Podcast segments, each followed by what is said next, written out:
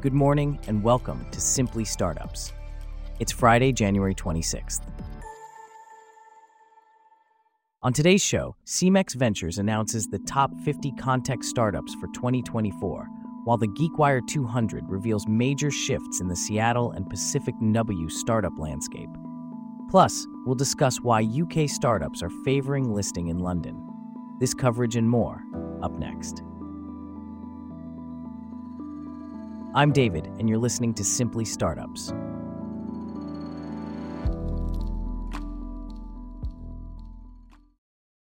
We start off with an interesting development in the construction industry. CEMEX Ventures, the corporate venture capital and open innovation unit of CEMEX, has released its list of the most promising construction technology, or Contech, startups of 2024. The list, titled Top 50 Contech Startups 2024, reveals the most disruptive startups that are redefining the construction industry. Joining us now to discuss this further is our correspondent, Abby. Can you tell us more about these startups and the areas they are focusing on? Certainly, David. The startups on this list are focusing on four strategic areas green construction, which is about sustainability, enhanced productivity, focusing on efficiency, construction supply chain, targeting agility, and future of construction, which is all about disruption. These startups are seen as crucial stakeholders in the construction industry, helping to solve some of its most critical pain points and leading its evolution. Interesting. And how has the Contech sector been performing in terms of investments? In 2023, Contech's investment totaled U$3.3 billion from 236 deals. This was a 44% decrease from 2022, largely due to turbulent macroeconomic forces that affected funding across the board. However, the number of Contech deals increased by 3.5% from 2022 to 2023, indicating that investors continue to see favorable opportunities in the industry. Which areas saw the most deals in 2023?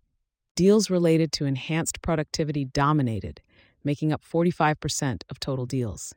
Green construction came in second place with 24% of deals. This demand for digital based and sustainable solutions affirms the construction industry's ongoing digital transformation and its fight to achieve CO2 neutrality by 2050. How does CEMEX Ventures go about selecting these startups for their top 50 list? CEMEX Ventures investment analysts track investment data throughout the year and continually engage with global startups to target the most innovative solutions. They're looking for startups that align with their mission to foster the construction industry revolution. The top 50 Contech startups list and report helps them track innovation through investment and technology adoption and gauge the health of the construction startup ecosystem. And where are these startups based? The startups in this year's Top 50 Contech Startups edition come from all over the world. Despite their diverse locations, they all share a unified objective to revolutionize the construction industry. That's certainly something to watch. Thanks for the insights, Abby. Speaking of startups, the Seattle area and surrounding region are experiencing a transformation thanks to a new wave of them. These startups, fueled by breakthroughs in artificial intelligence, health, energy, and other emerging technologies, are reshaping the technology community. This is according to the latest update of the GeekWire 200, a quarterly ranking of the top privately held technology startups in the Pacific Northwest. Here to delve deeper into this is our correspondent, Celeste. Indeed, David. The latest GeekWire 200 update is one of the most significant in its 11 year history. More than 70 companies, or 35%, are completely new to the list, reflecting the dynamic nature of the industry. Companies moving into the top 10 for the first time include Place, a business to business real estate services and technology platform, and Rec Room, a popular virtual reality community. What about the companies that have graduated from the GeekWire 200? Several companies have reached their 15th birthdays, which by GeekWire 200's parameters means they're no longer considered startups. These include social media management company Hootsuite and contract technology company Icertis, which were previously ranked number one and number two. This has paved the way for sales automation startup Outreach to claim the top spot. And what are some of the industries that the new startups on the GeekWire 200 are involved in? The new entrants reflect hot industries such as robotics and drones, developer tools, cybersecurity, and health and life sciences. But what's really interesting is how the GeekWire 200 is being transformed by AI and machine learning. Many of the companies making their debut are developing or significantly leveraging AI. These include Falkon, which offers AI driven sales and marketing recommendations, and Aigen, which powers robots that target weeds in agriculture. What about existing companies on the GeekWire 200? Have there been any significant changes there? Yes, several existing companies have made big moves up the list. Startups such as Carbon Robotics, a weed zapping machine manufacturer, and Proprio, a surgical navigation company, have all raised fresh funding rounds over the past year to fuel growth. Also making significant jumps were Helion Energy and Zap Energy, two companies pursuing breakthroughs in fusion energy. Can you tell us more about the GeekWire 200? The GeekWire 200 was created over 11 years ago to give a clearer view of the Pacific Northwest startup landscape. It's a data driven ranking, updated quarterly, derived from a broader list of more than 1,300 tech startups in Washington, Oregon, Idaho, and British Columbia. While it's not scientific, it's proven to be a highly useful tool for job seekers, investors, and those looking for a high level view of the tech community. That was certainly insightful, Celeste, shedding light on the dynamic startup scene in the Pacific Northwest.